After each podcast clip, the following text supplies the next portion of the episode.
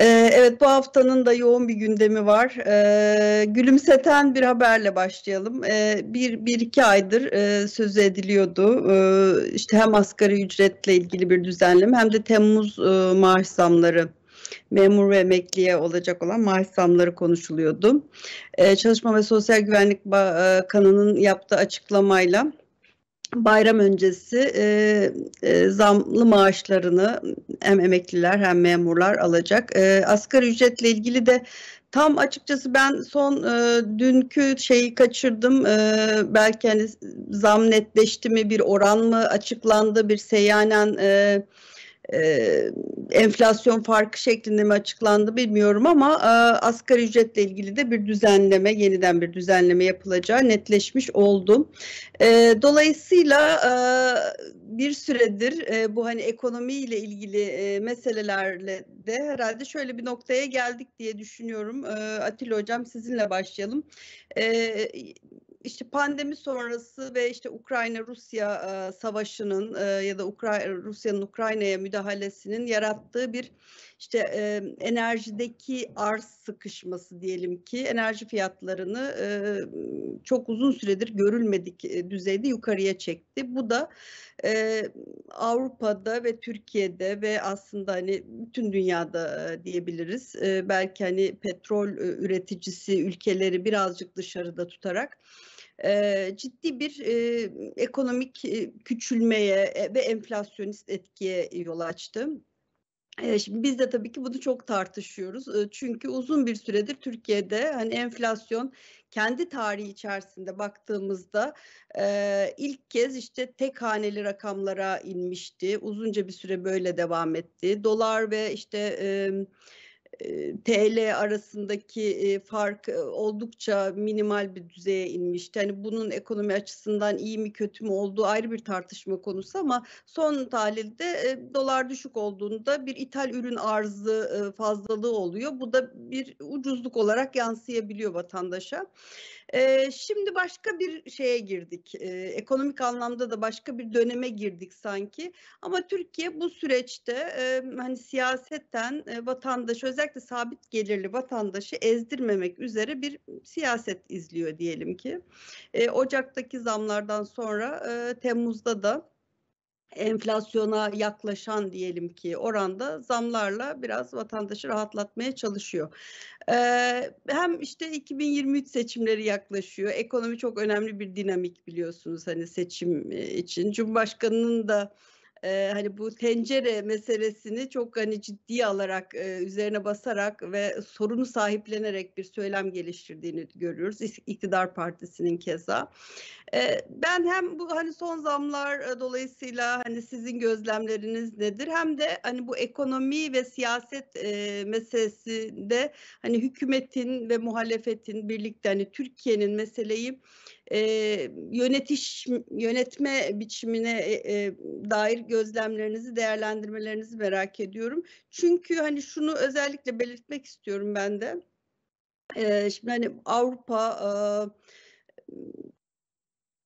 sanki hani bizden e, bu böyle hamaset gibi geliyor söyleyince ama bizden daha panik bir vaziyette. Yani bu benim gözlemim tabii ki. Yani bu Ukrayna meselesi e, onları daha yani ekonomik anlamda da daha panikletmiş vaziyette. Bunun şöyle bir açıklaması olabilir belki.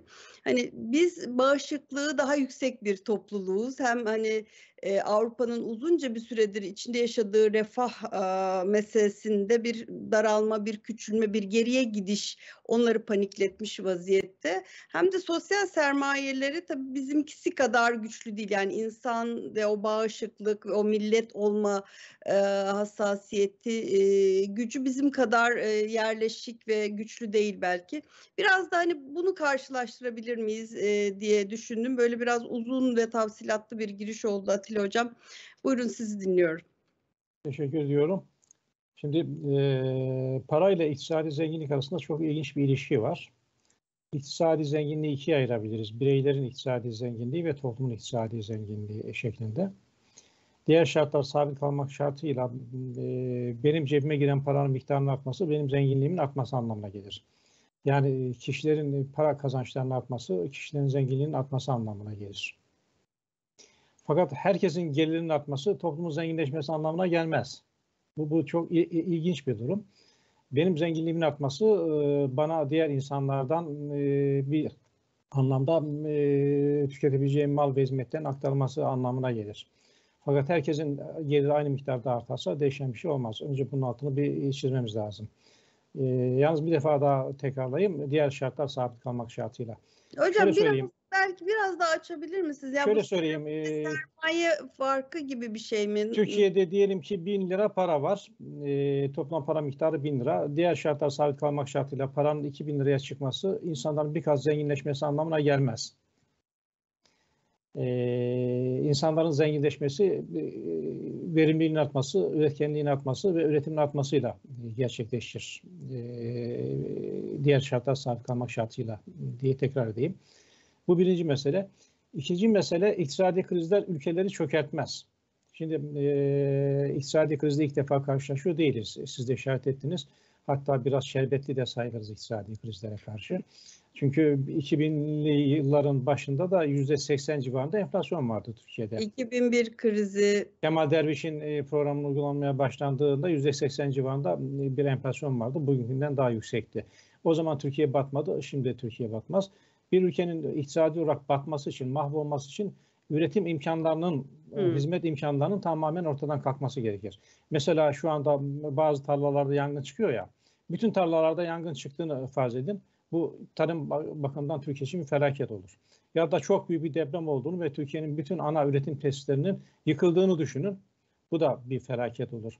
Yahut da Türkiye'deki üretken insan gücünün bir şekilde buharlaştığını. Bugün yatıyoruz, ertesi gün kalkıyoruz. İnsan gücü buharlaşmış. Bu da Türkiye için bir felaket olur. Tam, zaten tam tersi bir durumdan söz ediliyor. Yani şu anda Türkiye yani bütün e, ekonomik birimleriyle diyelim ki çok fazla ürün üreten, ihracatı çok e, işte evet. ciddi miktarda artan hani arıza yetişemeyen bir şey var. Ee, yani tekerlek çok sıkı dönüyor ama buna rağmen işte enflasyon dediğimiz hadise e, vatandaş açısından sorun teşkil ediyor. Evet. Üçüncü mesele de şu. Aslında ben prensip olarak asgari ücrete karşıyım. Asgari ücret, ücret uygulamasının yanlış olduğunu düşünüyorum. Ama bu yanlış popüler bir yanlış biliyorsunuz. Aşağı yukarı bütün dünyada bir asgari ücret uygulaması var. Asgari ücret çünkü e, çalışanların mesela çalışmayanlara göre, çalışanların işinde çalışmayı arzu eden kimselere göre e, dışlanması anlamına gelir. Bu bahsettiğiniz e, asgari ücretteki artış meselesini enflasyonla mücadele çerçevesinde ele almakta fayda var. Türkiye ciddi bir enflasyon belasıyla karşı karşıya. Resmi rakamlara göre %70 civarında enflasyon var. Muhtemelen enflasyon bazı sektörlerde tarım başta olmak üzere daha ağır hissediliyor. Gerçi e, tarımda yeni bir döneme girdiğimiz için, yeni bir mahsul dönemine girdiğimiz için e, fiyatlarda bir nispi düşme var ama e, eskiye karşılaştığında hala çok yüksek olduğunu söylemek mümkün. Dolayısıyla enflasyonla mücadele hükümetin önceliği olmak zorunda. Bu hem e, iktisadi bakımdan gerekli hem de yaklaşan seçim için gerekli bir nokta. E, enflasyonla mücadelede iki e, ana yol vardır. Bunlardan birincisi tedrici yaklaşımdır, ikincisi şok yaklaşımıdır. Bu ikisi zaman bakımından ülkelerde e, farklı bir e, sürede sonuç verir. Mesela tedrici yaklaşım belki de 10 ay, 12 ay gibi bir sürede e, sonuç verirken şok yaklaşımı 2-3 ay gibi bir zaman içerisinde enflasyonun makul bir seviyeye çekilmesi sonucunu verir. Mesela 2001 krizinde Kemal Derviş'in uyguladığı program bir şok yaklaşımıydı. Ve kısa sürede enflasyon terbiye edildi. Enflasyon makul bir düzeye doğru çekildi. Tabii şok yaklaşımının gerektirdiği şeyler var. Mesela e, vergilerin artırılması gerekir şok yaklaşımında. E, insanların e, gelirlerinin enflasyon oranında yükselmesi için özel çaba sarf etmemek gerek, sarf etmemek gerekir. Kamu çalışanlarının azaltılması gerekir. Yani devletin küçültülmesi gerekir. Devletin hem çalışanların sayısının azaltılması hem de yaptığı harcamaların, kamu harcamalarının azaltılması gerekir. Faizlerin yükseltilmesi gerekir. Bu gibi tedbirlerle şok bir uygulamayla enflasyon üzerine gidebilir ve 2-3 ay içerisinde sonuç alınır. Enflasyon makul bir noktaya doğru inmeye başlar. Tedrici yaklaşımda e, daha uzun bir e, süre göz önüne alınır ve e, mesela kredi kolaylaştırması yapılır. Türkiye'de mesela son olarak konut sektöründe yapıldığı gibi asgari ücrette yılda bir defa benimsenmesine rağmen şimdi yapıldığı gibi ikinci bir iyileştirme yapılır. Bu gibi tedbirlerle enflasyon üzerine giderirse bu tedrici yöntemdir. Tedrici yöntemde yaklaşık işte 10 ay 12 ay gibi bir sürede sonuç verebilir. Her halükarda Türkiye enflasyonla mücadele etmek zorunda. Bu enflasyonla mücadele açısından bakıldığında bu ücret artışının fayda mı getireceği, zarar mı getireceği tartışmaya açıktır. Bu faydadan ziyade zarar getirebilecek bir şeydir. Ama tabii ki çok da iddialı olmamak lazım. Çünkü ekonomi çok komplike bir mesele. Çok faktör aynı anda iş başında. E, hükümetin genel eğilimine baktığımda ben bir tedrici mücadele yöntemini seçildiğini görüyorum. Bunda yaklaşan seçimin de baskısı tesirli olabilir. Çünkü seçim geliyor, ekonomi kötü durumda. Ekonomi kötü durumdayken iktidardan seçim kaybetmesi daha büyük bir ihtimal. Bu yüzden de hükümet e, asgari ücrete bir e, ikinci artış gerçekleştirerek e, çalışan kişilerin, sabit gelirli kişilerin durumlarını iyileştirmek istiyor. Enflasyon konusunda dikkat edilmesi gereken bir noktada e, Türkiye'nin dış ticaret açığı, döviz ihtiyacı ve kurdaki oynamalardır. Bunlar da doğrudan doğruya enflasyona tesirli oluyor. Mesela Avrupa ülkelerinde bu kadar tesiri söz konusu değil bu faktörün. E, bilimsel araştırmalara göre Türkiye'deki enflasyona bu faktörlerin tesiri yaklaşık üçte bir civarında, hatta yüzde kırk civarında. Yani bugün %70 enflasyon varsa bunun %28'i, %30'u bu kur dalgalanmalarından kaynaklı bir enflasyon olduğu söylenebilir. Kur dalgalanmalarının da ayrıca sebebin incelenmesi lazım. Şüphesiz ki önemli bir sebep kur dalgalanmalarında Türkiye'de döviz açığının bulunmasıdır. Özellikle enerji faturalarımız 40-50 milyar dolarlık ödenmesi gereken enerji faturaları Türkiye'de ciddi bir açık yaratıyor. Ama hükümetin yeni iktisat politikası adıyla uygulamaya koyduğu ve kur artışını bir, en azından bir dönem için pek e, kale almadığı, pek önemsemediği bir e, süreçte yaşadık. Bu sürecin de etkisi olmuş olabilir kanaatindeyim ben. Ee, önümüzdeki sene Haziran'da belki de Mayıs ayında bir seçim var. Bu seçime kadar ekonomi mutlaka düzelmesi ya da ekonomi düzelme yoluna girdiğine dair işaretlerin e, çıkması gerekir. Bunun için de enflasyonun e, ciddi alınması gerekiyor.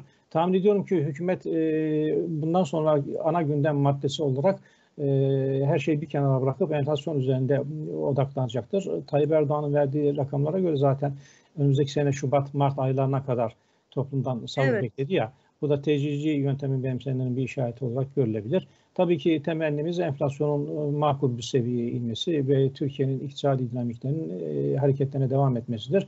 Son olarak şunu söyleyeyim, siz de işaret ettiniz. Aslında Türkiye çok kötü bir durumda değil. Yani üretim e, devam ediyor. Çalışmayan fabrika hemen hemen yok. E, istihdamda da çok önemli bir problem yaşanmadı. Bu gibi şeyler tabii ki Türkiye için iyi şeyler. Ama enflasyon da e, sıradan insanın, dar gelirli insanın canını çok yakan bir şey olduğu için ve insanları önünü göremez, hesap yapamaz hale getirdiği için mutlaka makul seviyeye düşürmesi gereken bir faktördür diye düşünüyorum. Evet. E, Talip Hocam, e, şimdi enflasyon dedik. Ben e, şimdi Batman'dayım. E, enflasyona yol açan işte en önemli şey yüzde 20-30 oranında aslında işte e, kurdaki yani döviz e, meselesinin de bize bir yansıması oluyor. Hani sadece kendi iç dinamiklerimizle oluşan bir şey değil. Bu da işte döviz açığı, Türkiye'deki döviz açığı. Buna da en çok sebep olan şey malum enerji bağımlı bir ülke olmamız. Şimdi buradayım ve hani bir iki cümle etmek istiyorum. Burada bir Batman Üniversitesi'nin bir enerji zirvesi, uluslararası enerji zirvesi gerçekleştirdi. Azerbaycan'da neft ve petrol e, üniversitesiyle beraber şimdi üniversitenin ismini e, yanlış söylemiş olabilirim ama e, çok eski ve e, enerji konusunda çok köklü bir üniversiteyle bu vesileyle hani işte tebliğleri vesaire dinlerken aslında Türkiye'de enerji konusunda yapılan yatırımları e, da öğrenmiş olduk. Hani şunu bu vesileyle ben de söylemiş olayım hem sürdürülebilir, yenilenebilir enerji noktasında yani Avrupa'nın yaptığı yatırımlara yarışacak diyelim ki hani tabii ki e, ekonomik büyüklük noktasında belki bir Almanya ile yarışamayız ama hani e, kendi e, çapımızla, cüssemizle oranladığımızda çok ciddi bir e, yatırım var o alana. Keza işte nükleer enerji, e, işte gaz, petrol arayışı. Şimdi Batman zaten biliyorsunuz 40'tan bu yana e, işte petrol aramalarının yapıldığı ve e, pek çok kuyunun e, şu an faaliyette olduğu bir bölge Batman ve civarı. E, ve bu karadaki işte fosil yakıt e, petrol aramalarında da çok agresif bir e, şey var e, hareket var e, şu anda. İşte bu Adana'daki e, şeyde aslında bunun bir sonucu. Yani şunu demek istiyorum e, yani bazı hususlarda e, bugün yaptığınız şeyler bir 10 yıl 20 yıl sonrasında çok farklı bir e, etki yapıyor. E, Türkiye'de enerji konusunda aslında geçtiğimiz 10 yıla baktığımızda ciddi bir şey aksiyon aldı diyelim.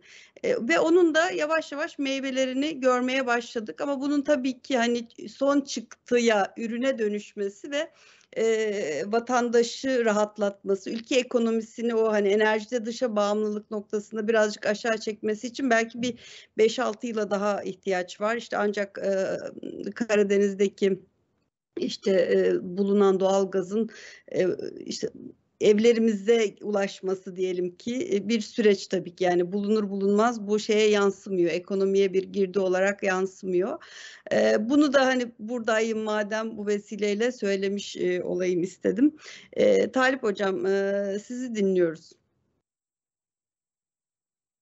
Enerji başlığını açmanız son derece isabetli oldu aslında Halim Hanım. Çünkü Türkiye'deki enflasyonun temel nedenlerden bir tanesinin enerjiye harcanan paralar olduğunu biliyoruz. Yani Türkiye'de e, enerji e, üretim hatlarına baktığımızda daha yeni yeni söylediğiniz yatırımlar başladı. Mesela şu anda Konya'da dünyanın en büyük güneş enerji yatırımlarından bir tanesini e, Türkiye aslında üstlendi biliyorsunuz. Bu çok önemli.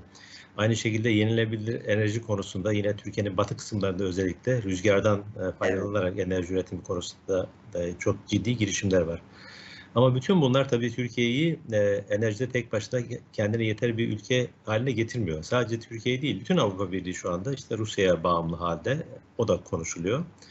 Dolayısıyla e, enerji yatırımları çok stratejik yatırımlar ama çok kısa sürede de e, meyvelerini alamadığımız yatırımlar. Yani meyveleri bunların önümüzdeki yıllarda elbette daha da belirgin bir şekilde gelecek.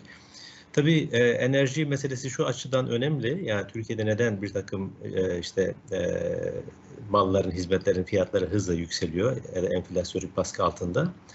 Geçen yıl e, işte bir varil petrolün fiyatı 75 dolardı. Bugün 105 dolar aradaki farkı görecek olursanız bu sadece Türkiye'yi de ilgilendiren bir mesele değil elbette. Şimdi e, bunun küresel bir mesele olduğu, küresel bir sorun olduğu aşikar. Hangi ülkenin medyasına bakarsanız bakın, oralarda da son 40 yılın en büyük enflasyonu olduğunu herkes zaten söylüyor. Ve bu orada da sabit gelirlilerin hayatını doğrudan etkiliyor. Mesela İngiltere'de şu anda, Almanya'da dar gelirlilerin acaba önümüzdeki sene kışın nasıl ısınacağını konuşuyor insanlar. Hocam Doğal gaza gelen zamlardan dolayı. E, evlere e, şeyler geliyor, broşürler ya da işte dijital e, vasıtalarla e, bir takım uyarılar yerel yönetimlerden ya da işte federal yönetimden e, nasıl tasarruf edeceklerini, enerji kullanımını nasıl en aza indireceklerine dair e, böyle yani uyarıcı nitelikte hatta işte kesintilerin olabileceği e, havası var. Yani şu anda aslında hani sıradan e, vatandaş, Avrupa'daki sıradan vatandaş, büyük ekonomileri olan ülkelerin bile işte Almanya, İngiltere sözünü ettiğiniz yani önümüzdeki kışla ilgili ciddi bir kaygı içerisinde diyebiliriz. Tabii mesela Fransa'ya dönelim. E, bu meselenin küresel bir mesele olduğunu anlatmak için söylüyorum. Elbette Türkiye'deki dar gelirli insanlar ya da sabit gelirliler etkileniyor. Bu bir realite. Bunu kimse zaten inkar etmesi mümkün değil. Mesela Fransa'da hükümetin son kararı dar gelirlilere, ailelerin hepsine yüzer euro bir doğrudan ödeme yapmayı planlıyorlar şu anda. Yani e, sizin de söylediğiniz gibi Avrupa refah devletine alışıktı, refah düzeyi yüksekti. Ama son 10 yılda baktığımız zaman Avrupa'daki gelişmelere bilhassa Covid'den sonra ve Ukrayna Savaşı'ndan sonra bu e, meselede çok ciddi kırılmalar olduğunu görüyoruz. Elbette Türkiye'de ekonomisi itibariyle küresel ekonomiye eklemlenmiş bir ülke. Şu anda ihracat rakamlarına bakıyoruz Türkiye'de. Rekor kırıyor Türkiye şu anda ihracatta biliyorsunuz. Hem üretimde hem de ihracatta rekor düzeyde artışlar var. Ancak bunların sabit gelirlere yansıması biraz zaman alacak. İşte o nedenle hükümet bir taraftan sabit gelirlerin enflasyon karşısında ezilmesini önlemek için maaşlara zamlar yapıyor. Biliyorsunuz resmi gazetede e, asgari ücretler memur zamları ile ilgili bir yönetmelik yayınlandı. Zaten onun yayınlanması gerekiyordu. O e, işte sizin bahsettiğiniz zamların yapılabilmesi için şu andaki tahminler de 5500 ile işte 6000 arasında olacağı tahmin ediliyor asgari ücretin. Emekli maaşlarında da çok ciddi bir iyileştirme yapıldı bu anlamda. E, işte minimum emekli maaşı 3500 olacak. Elbette bütün bunlar yetmiyor. Vatandaş daha fazlasını hem hak ediyor hem de istiyor. Bu nedenle aslında Türkiye'deki e, hükümetin politikalarına baktığımızda meselenin sadece zam e, maaşlara zamla e, sınırlı olmadığını görüyoruz. Mesela yine e, hükümetin yaptığı bir açıklama var. E, yaşlılara, engellilere ve hasta çocuklara yönelik bir takım biliyorsunuz imkanlar açıklandı. Bir taraftan Türkiye'de e, şu ana kadar işte yakalanmış refah düzeyinin korunması, diğer taraftan da bunun biraz daha üst sınırlara doğru çıkması için çok ciddi gayretler var. Yani aslında mevcut politikalara baktığımızda sadece zama odaklanmak ya da maaş zamlarına odaklanmak büyük resmin biraz görülmesine engel olabiliyor. O nedenle evet bir taraftan maaşlara zamlar yapılıyor enflasyon baskısı altında olduğu için ama diğer taraftan da toplumun işte refah düzeyini artırmak için başka şeyler yapılıyor. Ya yani bunların e, işte özellikle dünyadaki farklı ülkelerle karşılaştırılarak daha iyi anlaşılabileceğini, anlaşılabileceğini düşünüyorum. Mesela şimdi İngiltere'ye Amerika'ya baktığımız zaman eğitim seviyelerine, eğitim sistemlerine bir bakalım. Yüksek öğretimi konuşalım çünkü hep üçümüz de işte üniversitede bir şekilde e, görev yapıyoruz. Şimdi Amerika Birleşik Devletleri'nde ortalama bir öğrencinin üniversite mezun olduğundaki borcu ne kadar biliyor musunuz? 100 bin dolar borçla üniversiteyi bitirebiliyor. Türkiye'de üniversite ücretsiz. Devlet ücret, üniversitelerden bahsediyorum. Devlet öğrenciye belirli oranda krediler veriyor ve bu kredilerde çok ciddi artışlar var. Bakın bunlar doğrudan zamlar değil insanların maaşlarına. Ama dolaylı bir şekilde insanların ceplerine giren paralar evet. çıkmadığı için söylüyorum bunu. İngiltere'de e, bundan 10 sene önce, 15 sene önce üniversiteler ücretsizdi. Şimdi 5 bin ile 10 bin sterlin arasında sterlin yani bir sterlin 20 TL şu anda ücretler talep ediliyor. Yurtlar aynı şekilde çok ciddi işte e, paralar kazanıyor öğrenciler üzerinden. Bakın Türkiye'de bütün bunlara baktığımızda yani maaşlı kesimin hayatını kolaylaştıracak ekstra pek çok aslında paketler açıklandı. Bu paketleri de e, göz önünde bulundurduğumuz zaman aslında hükümetin çok ciddi bir mücadele içinde olduğunu söyleyebiliriz. Bunun dışında mesela siz de şimdi Batman'a gittiniz, oradaki enerji tartışmalarını bize e, anlatıyorsunuz. Biz de farklı şey, şehirlere gittiğimizde oradaki esnafla, sanayiciyle e, görüşüyoruz, konuşuyoruz. Mesela son zamanlarda Covid döneminde biliyorsunuz pek çok restoran, lokanta ve buna benzer hizmet sektöründe kapanmalar olmuştu. Yani e, çünkü e, hem piyasa nedeniyle hem sokağa çıkma yasakları nedeniyle bu mücadelede bütün dünyada olduğu gibi Türkiye'de bu olmuştu. Şimdi büyük şehirlerimizin ana caddelerine dolaştığınız zaman bu yerlerin tekrar açıldığını görüyoruz. Bunların hepsi sevindirici elbette. Belki fiyatlar biraz yükselmiş olabilir ama bir aslında üretim, hizmet sektöründe e, tekrar bir e, eskiye dönüş yavaş yavaş yaşanıyor. Organize sanayi bölgelerini bilmiyorum hiç incelediniz mi gittiğiniz yerlerde Halim Hanım? Organize sanayi bölgelerini mutlaka e, herkesin görmesini, izlemesini öneririm. Çünkü ee, ben kendi memleketim işte ben Adana'dayım. Adana'da organize sanayi bölgesi şu anda dolu. Yeni e, araziler istiyorlar, yeni yatırımların gelmesini istiyorlar ve yatırımlar da var. Yani Türkiye'nin bütün organize sanayi ekonomik canlılığını anlamak için hani için kuranması evet. gereken e, yer. Yani bir meydan bir caddesi varsa hani o alışveriş caddesi de organize sanayi. Yani bu iki yerdeki canlılık e, aslında bize ekonomi anlamında çok şey söylüyor dediğiniz gibi. Bir başka şey daha söyleyeceğim. Yani bu bunlar somut veriler olduğu için bunları paylaşıyorum. Şu anda e, Türk Hava Yolları'na veya işte diğer özel hava yollarının uçuş e, sıklıklarına ve yolcu sayılarına baktığınız zaman da aynı manzarayı görebilirsiniz. Şu anda e, işte uluslararası uçuşlar özellikle İstanbul Havaalanı'ndan yapılan uçuşların büyük bir e, oranda dolu olduğunu görüyoruz hem yabancı yolcu açısından bunlar hem de Türkiye kökenli yolcular açısından görebiliyoruz. Kargo uçaklarına baktığınız zaman Halime Hanım, e, kargo gemilerine baktığınız zaman şu anda e, herkesin sıraya girdiğini görüyoruz. Yani mallarını taşıtmak için. Türkiye'deki karayollarına bakmanızı öneririm. Özellikle şehirler arası yollara bir bakın. Oradaki şu anda kamyonların ve tırların sayısında. Bu Türkiye'de üretim bandının şu anda çok ciddi bir şekilde aslında çalıştığını da gösteriyor bize. Yani aslında ekonominin bu enflasyon baskısı ve dar gelirli e, ya da sabit gelirlilerin çektiği sıkıntıların dışına baktığımız zaman aslında ekonomide raylar tekrar eskisine dönmeye başladı. E, tabii ki bunun e, e, bu bahsettiğimiz kesimler üzerine e, olumlu etkiler de zamanla e, ortaya çıkacaktır diye düşünüyorum. Çünkü e, bütün veriler bize Türkiye'nin ihracat rakamları, e, işte e, bahsettiğimiz ulaşım sektörü, transport sektörü bütün buralarda çok ciddi gelişmeler var. Yani manzarayı bu açıdan değerlendirdiğimizde e, öyle çok büyük bir hani felaket senaryoları yazıldığı için söylüyorum Türkiye için. Böyle bir manzara yok. Türkiye'nin ekonomisi, ABD ekonomisi, Fransız ekonomisi, Alman ekonomisi, Bulgaristan ekonomisi küresel meselelerden, krizlerden ne kadar etkilendiyse o kadar etkilendi. Covid'den o kadar etkilendi. Ee, şimdi e, işte biliyorsunuz bir çip meselesi var. Şu anda otomobil üretimi Evet. yok. Yani bunun sebepleri üzerine düşünmek lazım biraz. Yani bunun sebebi teknolojinin yokluğu, yoksulluğundan dolayı değil. Teknolojinin olmamasından dolayı değil. Bu işte bu bahsettiğimiz üretim ve dağıtım hatlarındaki, e, tedarik hatlarındaki problemlerden kaynaklı bir mesele. İster istemez bu ne yapıyor o zaman? Otomobil fiyatlarında çok ciddi bir sıçrama, çok Evet. ciddi bir artış da yaratıyor. Ama her halükarda tabii şunu görmemiz gerekiyor. Özellikle emekliler, özellikle asgari ücretle çalışanlar ve sabit gelirlilerin e, refah düzeyini korumak için hükümet çok ciddi aslında e, paketler açıkladı. Bu paketleri sadece maaşlara zam olarak görmemek lazım. Onun da ötesinde dediğimiz gibi sosyal politikalara baktığımızda insanların hayatlarını kolaylaştırıcı, e, vatandaşlarımızın pek çok hizmete erişimini bedava hale getirmiş bir yapı var biliyorsunuz e, sosyal politikalar açısından. Bütün bunları üst üste koyduğumuz aslında çok olumlu gelişmeler bunlar. Elbette e, seçim var ama hükümet bu anlamda bir seçim ekonomisi takip etmiyor. Popülist bir ekonomi takip etmiyor. Yani para basarak insanlara enflasyonu daha da körükleyerek ya bir sene kaldı nasıl olsa biz kesenin ağzını açalım. Bütün işte e, hizmetleri bedava verelim. Bunu da yapmıyor dikkat ederseniz ve e, anlatıyor da yani bu ekonomik sıkıntıların dünyadaki Türkiye yansımaları neler oldu. Bakın şimdi e, bunların tabii ki konuşulması lazım. E, gıdada çok ciddi bir sıkıntı var dünyada. Türk gıda fiyatlarının artışı sadece Türkiye'de artan şeyler değil. Yani bütün dünyadaki gıda fiyatlarına bakıldığında benzer bir şey görüyoruz. Bakın yenilerde daha dün ya da işte bir önceki gün Tarım Bakanlığı tarım ürünlerindeki bazı e, buğdayda, arpada e, e, taban fiyat açıkladı. Çiftçiye gidelim soralım.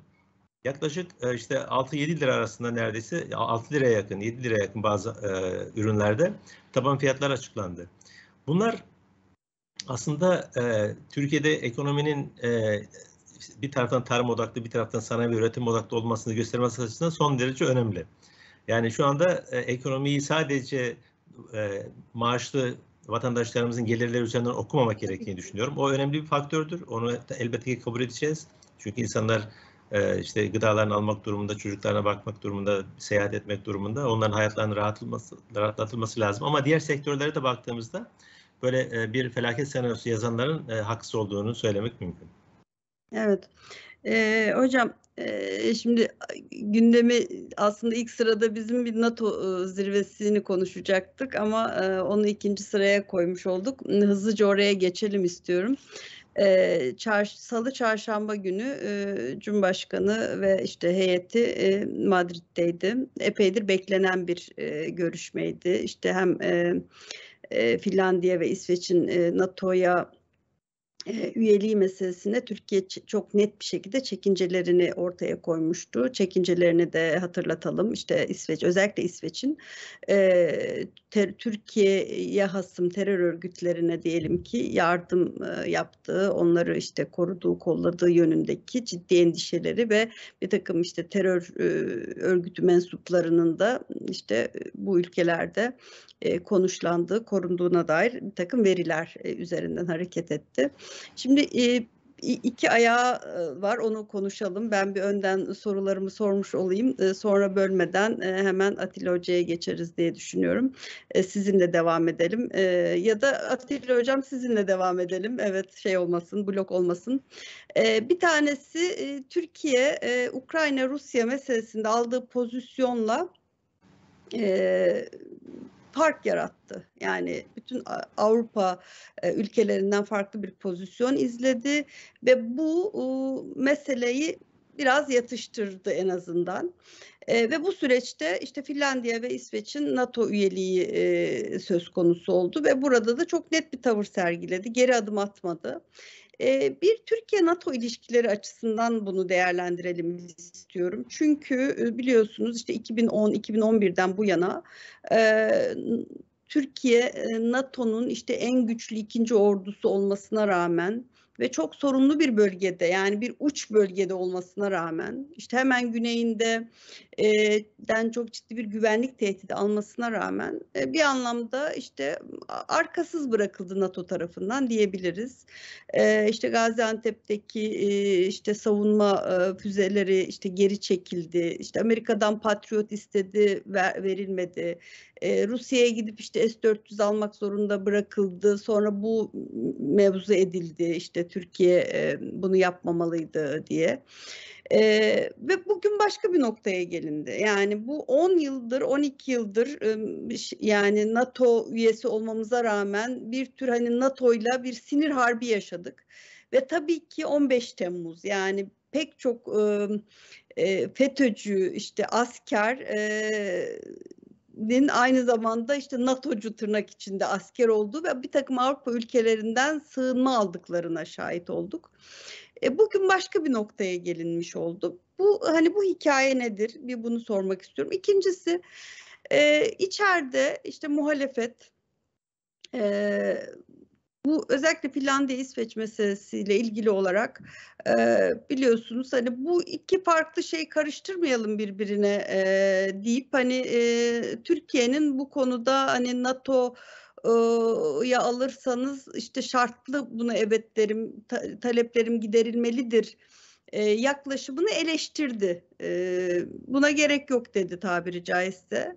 E, ama Türkiye işte o dokuz madde biliyorsunuz üçlü mutabakatta. E, ya bunların birkaç tanesi şimdi hani ben not da aldım da böyle hani uzun olacak okumam ama e, gerçekten böyle çok hani daha iyisi nasıl olurdu denilecek netlikte Türkiye'nin taleplerini, hassasiyetlerini giderme noktasında buluşulduğunu gösteren 3-4 tane madde var bu 9 mutab 10 mutabakat maddesinin içerisinde. Ben hani muhalefetin de iç muhalefetin de e, bu konudaki ya, yani yaklaşımı nasıl değerlendiriyorsunuz? E, bunu merak ediyorum. Böyle hani sırayla sonra da aynı şekilde Talip Hoca'nın e, görüşlerini merak ediyorum. E, buyurun Atilla Hocam. Ee, ilginç ne bir oldu teva- yani? NATO'da neydik, ne olduk, ne hale geldik? Evet, ee, hoş hoş bir tevafuk oldu. Ben de aşağı yukarı böyle planlamıştım konuşmamı. tamam. Ee, şimdi Madrid'de NATO toplantısında, NATO zirvesinde Türkiye güçlü bir varlık gösterdi. Bu hakikaten e, Türkiye için sevindirici bir şey, e, aynı zamanda gurur verici bir şey. Bu aynı zamanda bu toplantı Türkiye'nin NATO ile ilişkilerini bir anlamda gözden geçirmesi, bir anlamda sağlamlaştırması için de bir zemin teşkil etti. Bu da tabii ki sevinilecek bir şey. Türkiye NATO'nun bir anlamda üvey evladı gibiydi. Bu üvey evladı gibi olması kağıt üzerinde değil ama fiiliyatta yansımaktaydı malumunuz. Çünkü Türkiye uluslararası kuruluşlarda tek eşit üyelik hakkına sahip olduğu kuruluştur NATO. E, bu sayede de zaten İsveç ve Finlandiya'nın üyeliğine itiraz etti ve bir takım e, şartlar ortaya koydu. Dolayısıyla e, Türkiye bu imkanı kullandı ve e, İsveç ve Finlandiya ile müzakere yaparken aslında NATO'nun diğer üyelerine de özellikle de işte Amerika gibi, Fransa gibi, Almanya gibi ülkelerde bir mesaj gönderdi. Şüphe yok ki Türkiye'nin İsveç ve Finlandiya konusunda vardığı mutabakat, imzalanan muhtıra e, Türkiye açısından bir başarıdır. Şüphesiz bu başarı zaman içerisinde kendini gösterecek. Bunu bir anlamda bir başarıya giden yola giriş olarak görmek de mümkün. Çünkü İsveç'in ve Finlandiya'nın tutumu bundan sonra Türkiye'nin o iki ülkenin NATO üyeliğine karşı takınacağı tavrı belirlemekte etkili olacaktır. Buna yönelik eleştiriler geliyor tabii ki e, yurt içinden ve yurt dışından. Yurt dışından daha ziyade Erdoğan'ın istediğini aldığı, Türkiye'nin e, kendi şartlarını ve kendi taleplerini İsveç ve Finlandiya'ya ve dolayısıyla NATO'ya kabul ettirdiği yolda yorumlar ağır basan yorumlardır. İşte bugün sabah haberlerde vardı. Wall Street Journal gazetesi ki Amerika'nın önemli bir gazetesidir. E, bu doğrultuda bir yorum yaptı. Türkiye'de ise bu bir taviz olarak yorumlandı. Onun üzerinde daha sonra duracağım. Fakat e, bu bir protokoldür. Bir protokol bir yol haritasıdır. Gidilecek yolla ilgili ve yapılacak şeylerle ilgili bir bilgi verir. Bir protokolün her şeyi halletmesi de beklenemez. Dolayısıyla Türkiye'nin e, bu protokolle bir mesafe aldığını kabul etmek bir hakşinaslık gereğidir. Ve Türkiye bundan sonra yaklaşık bir yıl alacak olan bu süreçte İsveç ve Finlandiya'nın ne dediğine, ne yaptığına bakacak ve Tayyip Erdoğan son açıklamalarında dile getirdiği gibi beklentilerinin karşılanması halinde parlamentodan bu iki ülkenin NATO üyeliği ile ilgili kararı geçirecektir. E, beklentilerinin karşılanmaması halinde ise mesela yine sürüncemeye girecek, yeni müzakereler ortaya e, çıkacak demektir. E, Türkiye sözler tutuyor mu tutulmuyor mu bunu hem NATO içerisinde kurulan bir heyetle gözleyecekler hem de Türkiye tabii ki bu işleri takip edecektir. E, bu bakımdan e, Türkiye'nin kazancı gayet iyi bir kazancı olmuştur. Bu arada da NATO'nun diğer üyelerine verilen mesaj da önemli. Hatırlayın e, Bob Menendez, Yunan taraftarı bir e, senatör. E, aslında Amerika'nın YPG konusundaki tutumunun İsveç'in ve Finlandiya'nın YPG konusundaki tutumuna çok benzediğini söylemişti. Aslında doğru da söyledi. Çünkü her ne kadar İsveç ve Finlandiya'yı sıkıştırırsak da asıl YPG'ye destek veren ülke Amerika Birleşik Devletleri'dir. Amerika Birleşik Devletleri bir terör örgütüne karşı başka bir terör örgütünü e, kullanmaya çalışmaktadır. Ve bu terör örgütünün eninde sonunda kendisini de vuracağından habersiz görmektedir. Amerikalılar e, tipik Amerikan aptallığıyla bu tür hataları e, maalesef çok yaparlar. E, fakat burada marifetin tutumuna biraz değinmekte fayda var. E, Kılıçdaroğlu takip edebildiğim kadarıyla bir şey demedi bu konuda. Şöyle bir şey söyledi. Hmm, hani nasıl güveneceğiz İsveç ve Finlandiya'da? Güvenmeyeceğiz tabii ki yani. Tabii hani... ki tabii ki güvenmeyeceğiz. Onu dediğim gibi yani takip edeceğiz. E, beklenen adımlara adım atmaktan bakacağız. O geçiştirmiş. Ama Meral Akşener çok sert bir tavır aldı. Bu, bu, bu teslim olmak anlamına gelir, taviz vermek anlamına gelir bir şey saçma sapan şeyler söyledi. Şimdi Meral Akşener'in bu tavrı da ilginç, şahin bir tavır. Fakat e, Akşener'in içinde bulunduğu cephe aynı zamanda Batı'dan Erdoğan'a karşı mücadelesinde destek arayan bir e, cephedir. Dolayısıyla bu olay e, belki de Meral Akşener'in Batı nezdindeki itibarına bir darbe indirme potansiyeli taşımaktadır diye düşünülebilir. Kemal Kılıçdaroğlu'nun bu NATO olayla iyi değil ama genel olarak dış politikayla ilgili son zamanlarda sarf ettiği sözlere de işaret etmekte fayda var. Kılıçdaroğlu bir anlamda İsrail'i tehdit etti biliyorsunuz. Mavi Marmara hesabı dosyası kapanmamıştır. Biz gelince bunun hesabını soracağız. Yani de şeyler söyledi. Aynı şekilde Yunanistan'a da neredeyse doğrudan doğruya bir savaş tehdidiyle Yunanistan'a yöneldi. İşte Kuvayi Milliyecilikten bahsetti atalarınızın başına gelinenler unutmayın vesaire gibi şeyler söyledi. Bu da bu da ilginç bir e, pozisyon. E, muhalefetin aslında bir dış politika çizgisi olmadığının işareti olarak da bu okunabilir. Hakikaten muhalefetin en çok bocaladığı alan Türkiye'nin dış politikası hakkında e, kesin bir şey söyleyememeleridir. Muhalefet sadece mevcut iktidarın başarısızlıklarına veya başarısızlık olarak gösterebileceği şeylere dayanarak muhalefetini e, sürdürmek istiyor. Toparlayacak olursak e, Türkiye Madrid'de önemli bir ilerleme kaydetmiştir. Ama tabii ki bu bir süreçtir. E, Türkiye'nin ihtiyatlı olması ve e, gelişmeleri takip etmesi lazım. Şu anda İsveç ve Finlandiya'da iç kamuoyunda bu meseleler tartışılıyor ve şüphesiz iktidara yönelik, iktidarlara yönelik şiddetli eleştiriler de var. Bu eleştiriler bu iktidarların acaba geri adım atmasından mı yol açacak yoksa anlaşmaya bağlı kalıp anlaşmanın gerilerini mi yapacaklar? Türkiye bunları takip edecek ve buna göre kararını verecektir. Ee, sonuç itibariyle Türkiye için hayırlı bir gelişme olmuştur diye düşünmekteyim. Evet, e, şimdi, e, Tarık Hocam hemen geçecektim ama bir parantezle girmek istiyorum. E, bu maddelerin içinde bir şey benim ayrıca dikkatimi çekti. E, Finlandiya'nın ve İsveç'in e, daha geniş anlamda aslında NATO'nun diyelim ki bu terör meselesini e, birazcık daha içselleştirerek, sahiplenerek teröre karşı e, e, korumacı yasalarını vesaire biraz daha genişleteceğinin sinyallerini e, veren bir madde. E, şimdi notlarımda var ama arayıp bulmam zaman alacak. Dolayısıyla böyle bir özet e, geçmiş olayım. Yani bu sanki hani orada da bir konsept değişikliğine mi gidiliyor? Çünkü hani şeyin NATO Genel Sekreterinin de sözlerinde yani Soğuk Savaş'tan sonraki en büyük revizyondan bahsediyor. yani bir ara işte NATO'nun beyimin ölümü, Trump'ın NATO eskimiş bir kurumdur dediği günlerden NATO'nun e, işte bütün müttefikler için e, hava savunmasını güçlendireceğiz dediği, işte askeri sayısını arttırmaktan, e, teçhizatını arttırmaktan, güçlenmekten bahsettiği yeni bir döneme girmiş olduk. Yani bunu da böyle daha genel bir çerçevede değerlendirirseniz sevinirim. Tabii NATO zirvesini aslında birkaç açıdan değerlendirmek lazım. Bunlardan bir tanesi sizin de işaret ettiğiniz NATO'nun kendi içerisindeki e, dönüşümü. Biliyorsunuz şu anda 2030 vizyonu e, üzerinde çalışıyor NATO. Yani NATO hangi alanlarda kendisini yenileyecek, hangi alanlarda yeni açılımlar yapacak hem organizasyonel olarak hem de stratejik olarak bunun üzerinde bir çalışma var zaten. İkincisi Türkiye-NATO ilişkileri açısından konuyu değerlendirmek lazım. Üçüncüsü elbette Rusya-NATO ilişkileri açısından. O bugün bizim konumuz değil. Ama NATO şu anda özellikle Ukrayna krizinden sonra ciddi bir toparlanma sürecine geçti. Daha önce sizin de işaret ettiğiniz gibi eleştiriler alıyordu. Beyin ölümü gerçekleşti deniliyordu. Hatta Avrupa'nın kendi ordusunu kurmasıyla ilgili fikirler ortaya atıldı ve bunlarla ilgili bir takım gelişmeler yaşandı. Ama şimdi Avrupa o fikirden vazgeçmiş görünüyor.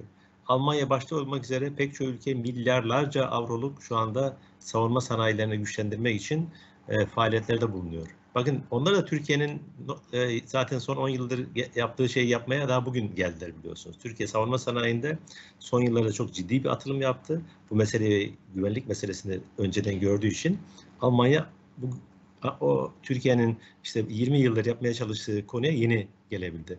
Bu açıdan bakıldığında NATO için bir toparlanma süreci yaşanıyor. Bunu ifade etmekte yarar var. Zaten NATO bir güvenlik örgütü, savunma örgütü. Geçmişte diyelim ki bu Soğuk Savaş döneminde e, işte e, Sovyetler Birliği'nden gelebilecek veya başka işte ülkelerden gelebilecek saldırılara karşı korunmaydı. Bugün tehditler farklılaştı. Terör tehdidi onlardan bir tanesi haline geldi. İklim değişikliği bile bir tehdit aslında. Göç bile bir tehdit haline dönüşmeye başladı. Yani kitlesel olarak bakıldığında, hareketliliğe bakıldığında. Dolayısıyla şu anda NATO'nun gündeminde bunlar da var. Sadece eskisi bizim bildiğimiz konvansiyonel işte e, savunma meselesi değil, terör, işte iklim değişikliğinin nedenleri, göç ve mültecilik nedenleri, insan kaçakçılığı, uyuşturucu kaçakçılığı gibi konular da NATO'nun bu bahsettiğimiz geniş güvenlik perspektifi içerisine geldi ve NATO aslında toparlandı ve güçlendi. Elbette Finlandiya ve İsveç'in üye olmasıyla beraber daha da güçlendi. Onu da ifade etmekte yarar var. Bir kere üye sayısı arttı. İkincisi Rusya'yı biraz daha yakın çerçeveleme imkanı doğdu NATO için. Bu iki ülkenin hem ekonomisine baktığımızda hem de teknolojisine baktığımızda bunların çok ileri noktalarda olduğunu söylememiz lazım. Askerileri belki asker sayısı az olabilir ama ülkelerin potansiyeline baktığımızda çok e, e, potansiyel olan ülkeler. O açıdan da NATO için bir kazanç. Bu ülkeler için kazanç olduğu gibi. Tabii Madrid'de kazanan ülkelerden bir tanesinin de Türkiye olduğunu açıkça söylememiz lazım. Atilla Hoca'ya ben katılıyorum. Bu Türkiye için diplomatik bir zaferdir, diplomatik bir başarıdır.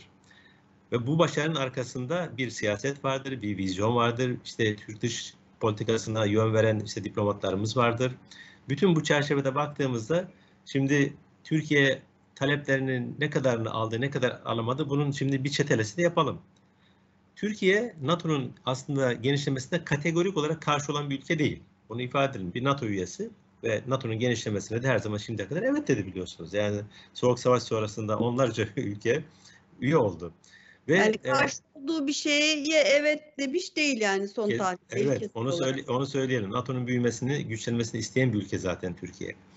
Ama e, şunu söyledi Türkiye, Finlandiya ve İsveç e, üyelik başvurusu yaptığında ben sizin üyeliğinize evet diyebilmem için e, Türkiye'nin işte iddialarını, Türkiye'nin kaygılarını gidermeniz lazım. Neydi bunlar? Bir, YPG, PYD, PKK'ya doğrudan destek veriyorsunuz. Bu desteği keseceksiniz.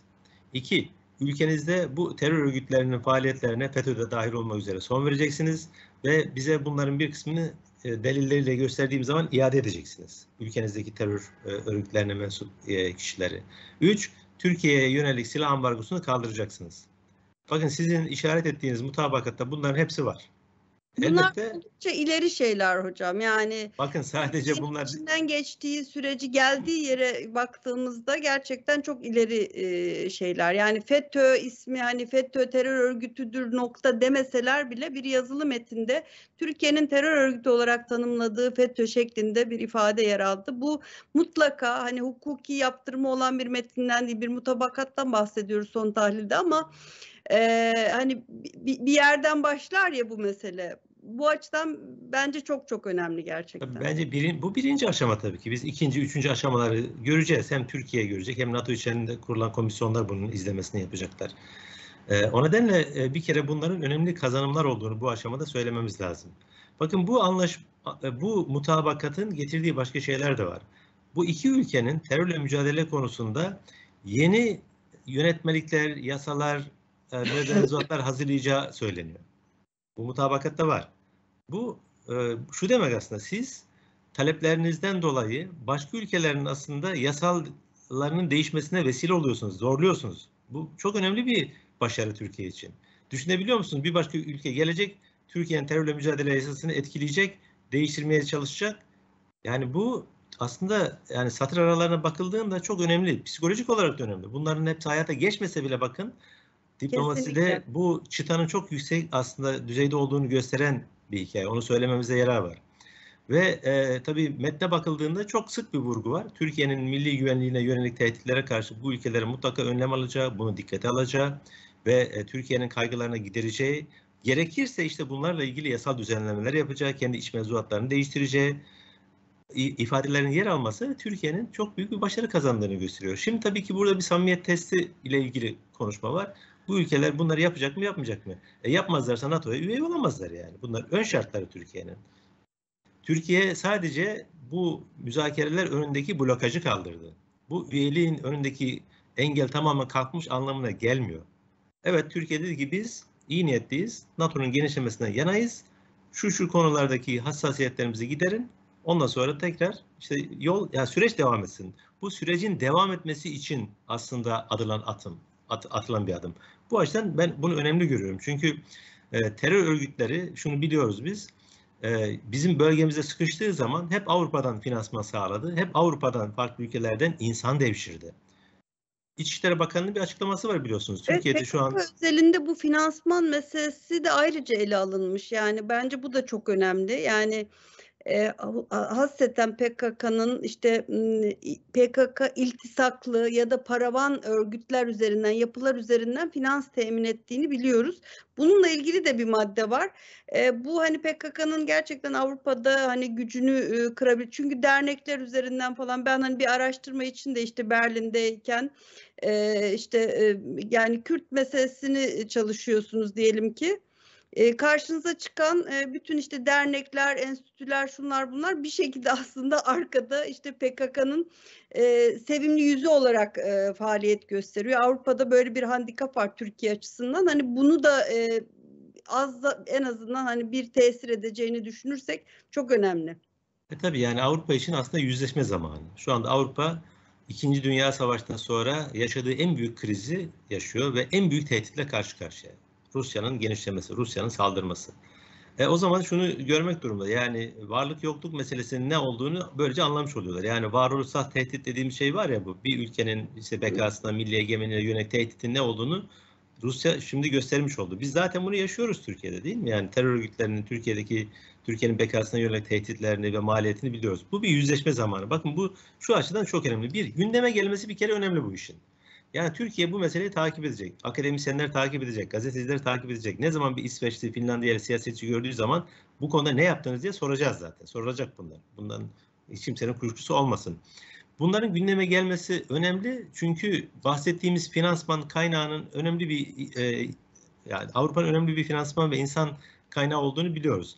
Şimdi bunun bir başka önemli tarafı şu e, bence.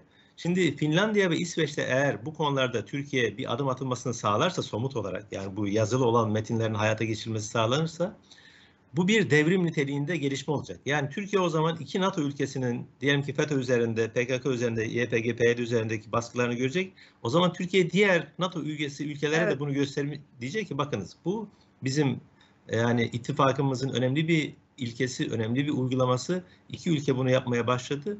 Bence bu zincirleme olarak gelecek.